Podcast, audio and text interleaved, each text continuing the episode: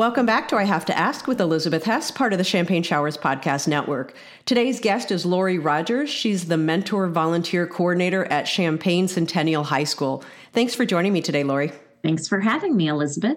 Your career has led you to this job, the perfect job for you. Can you tell me of some of your educational history and your experience up to this point? Yes, I feel like this has been in the making since I was in college. I was a RA at Millikin University and I'm a people person. I want to help people feel comfortable in an environment and I just like building relationships with people. And then I've been in human resources throughout my career, and I've done some volunteer opportunities that I feel just led me to the perfect job, which is being a mentor coordinator, working with people, working with kids. I have a great passion for figuring out ways to build equity in different systems and community.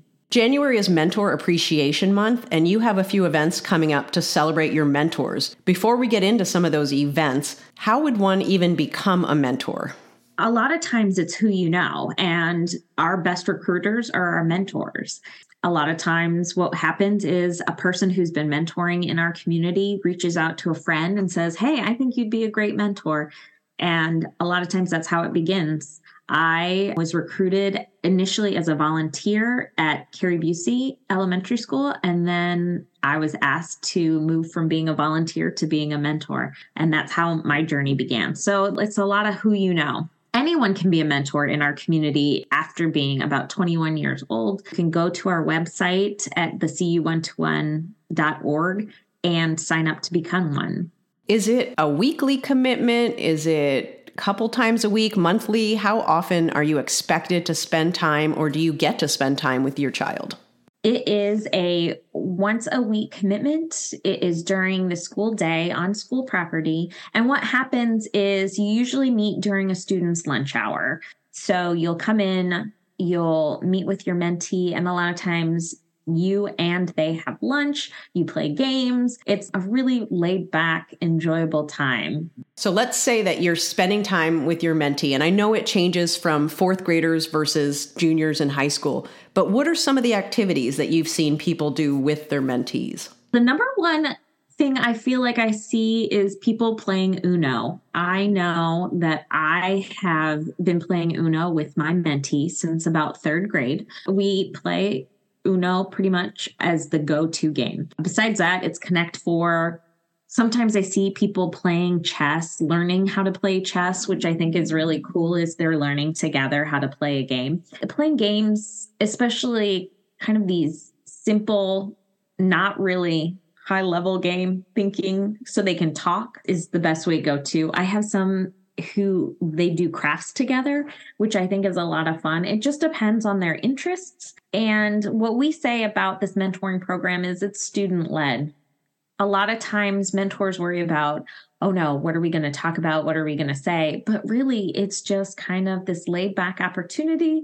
And you let the student kind of decide what direction you want to go in. And that's one of the beautiful things about this particular program. We don't have a curriculum or an agenda. We just are trying to build a relationship with students and mentors. You are specifically at Centennial, but you said that you started as a mentor when she was about third grade. What is the perfect age, or what is the minimum or maximum age that you can get a mentor?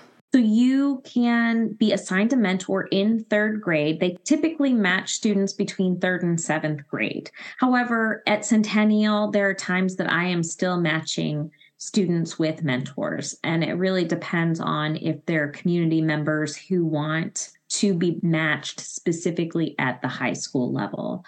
But one of the coolest things I saw in the last couple of years is transitioning from elementary school to high school when people returned from COVID and they hadn't seen each other for a year or so, it was amazing watching the body language of the mentee and the mentor. And it was almost like this hey, I know you. That is the cool thing about starting when they are younger is there is really this kind of knowing of who that person is because it's been this relationship that has grown over time. And that has been the really cool thing to watch coming back from a long absence. At the same time, there are kids at high school who would like to have a relationship with someone just to kind of talk to, be present with.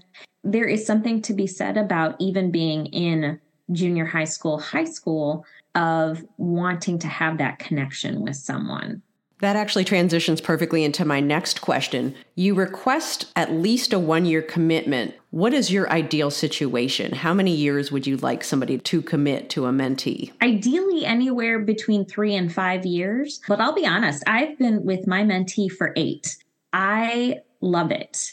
I think that it has been a joy to watch this young lady grow up and just get to know her a little bit more in some ways, I felt like those first seven years have been just kind of this getting comfortable with one another. And then now I get to see who she really is at this stage in her life. And it's just a cool thing to watch. And as much as it sounds intimidating, it's not. And I think a lot of times when you're like, oh my gosh, to be with someone for nine or 10 years, that can sound incredibly intimidating. But I feel as though if you just take it a step at a time and not have this expectation of yourself or of a student, it can be really joyful. It can be relaxing. I've told my mentee, she is the part of my week that is no expectations, very relaxing. And I know that sounds silly, but everyone else, it seems like, has these expectations of you throughout the week. And for us, it's just to be together. I love that answer. This program is part of the umbrella of the CU one to one mentoring program. How long has it been in the Champaign Urbana schools? We have been in the schools for 29 years, which it's funny because people are still getting to know us at this stage, but we've been here a long time. Barbara Linder is our founder, and now she is on our board. So she is the one that created it. And it's just been this slow building thing that has happened over time. And now we are in every school in Champaign and Urbana. Part of the reason that the program has been so successful is because of the scholarships raised. Students who stay in the program through high school graduation get a college scholarship, $6,000 over 4 semesters and possibly an additional 8,000 for semesters 5 through 8. How's that money raised? We have a CU Mentoring Scholarship Foundation, and people can donate to that in order for students to be able to get scholarships for future education. And that education is not necessarily just a four year institution. This is any kind of educational experience that help them with a future career. It could be a trade school, it could be a beauty school, it could be something that helps them along their way as they get older. Am I qualified to be a mentor is there a qualification? Say, do I need to be a counselor? Do I have to be a parent? Can anyone be a mentor? Elizabeth, you would make an excellent mentor. that was very soft sell. Do you like how I did that? Seriously, anyone can be a mentor. It's more about the commitment and it is about the consistency. So, those are really the things we're looking for because our students are looking for and thrive on stability. So if you are someone who is 21 years or older in the Champaign Urbana community, it could even be in the surrounding areas. We have people come in from Rantoul, but if you are are willing and you're willing to commit to that, it's just about coming in once a week and meeting with a student. You talked about what you get out of being a mentor. I think it would be obvious what the students get out of it, but anecdotally, can you talk about things you've witnessed? A student comes in crying and by the end is hugging their mentor. Can you talk about some of the things that the students get out of it? So it's interesting to think about, right? Because we see it at different stages. In the beginning, it's about building a relationship with someone. It's about getting comfortable just being present with someone. So sometimes we can see kids just learn to be comfortable with someone else. Sometimes it's just that student needs a friendship or companionship. And then sometimes when you see them later on in middle school or high school, it's, hey, help me navigate these situations, or just listen to me while I talk about these situations. Some of our students go through a lot of things in their life and they may never disclose it to us, but just our presence can help them make it through whatever situations they're going through. Okay, you've inspired me to look into this more, and I want to know okay, what kind of training do I need to do this? There are upcoming spring semester training sessions January 19th, February 8th, February 15th. The locations and times do vary. Where's the best place to find this information and to register for training? Our website, which is cu121.org, has all this information on it. And what you can do is just go on there. Our application is on there. You can download it. All you need to do is attend one of those two hour trainings. I like how I said all you need to do. But there's a few things you need to do. So it's filling out the application, attending one of our two hour trainings. Then it's going through an interview process just so we can get to know you, kind of get to know your personality. What we want to do is we want to know who you are and know who the students are and see if we can find a good match. It really is kind of getting a feel for who you think will pair nicely. Someone might hear this interview after the training session or be motivated after all of the training sessions. Can they still get involved before the next training session or the next semester? Yes, they can. It is never too late to get involved. Sometimes, what we actually do while a person is waiting for the next set of training dates is have them come in and volunteer in our schools. So, if you have a school in mind, if your kids go to a school, or let's say you live by a school, what you can do is you can go into that school and just volunteer your time in a classroom or in the library. And that way you get comfortable in that environment and you can also help our community, which I think is a wonderful thing. And our schools absolutely need just that support in any way possible. I have visited your office and the area where the mentors meet, and you described it as a soft place for people to land. It is so much more than that. Can you talk about the snacks you provide and the games that you have and the way that you have set up the area? I've been very fortunate. Centennial has given us this beautiful space, the mentoring program, this beautiful space since we redid the Centennial building a few years ago. And so we have this lovely space for people to meet. I believe that it's important that there are places in our schools that kids can feel safe coming to if they need it. And so I have games there, I have crafts there, I have snacks, and I have a punching bag there. So really, it's about giving our students and our community members who volunteer with us a place just to feel comfortable and be themselves. School can be stressful, life can be stressful. And so I think it's really important that there are those staple places wherever you work at or go to school at or learn at and just have a place to take a breath. You and I have talked about this before. Anxiety is a very real thing in life. And so sometimes we need a break, and that includes our students as well. They need to take a break, whether it be a mental break or a physical break. Everybody needs that. Long before you were active in the mentoring community, you were very instrumental, and I know you downplay it with feeding our kids in our area. Can you talk about that program a little bit and why you got involved and why it is still so vital? Yes, I love talking about feeding our kids. Feeding our kids is a community organization in Champaign County that provides snacks to school aged children for holidays and weekends. And I absolutely believe in the organization because when kids have consistent access to food, they are able to be more successful in other areas of their life, in health, in learning. I think that's absolutely important. And I have grown up in a privileged household where I had that access.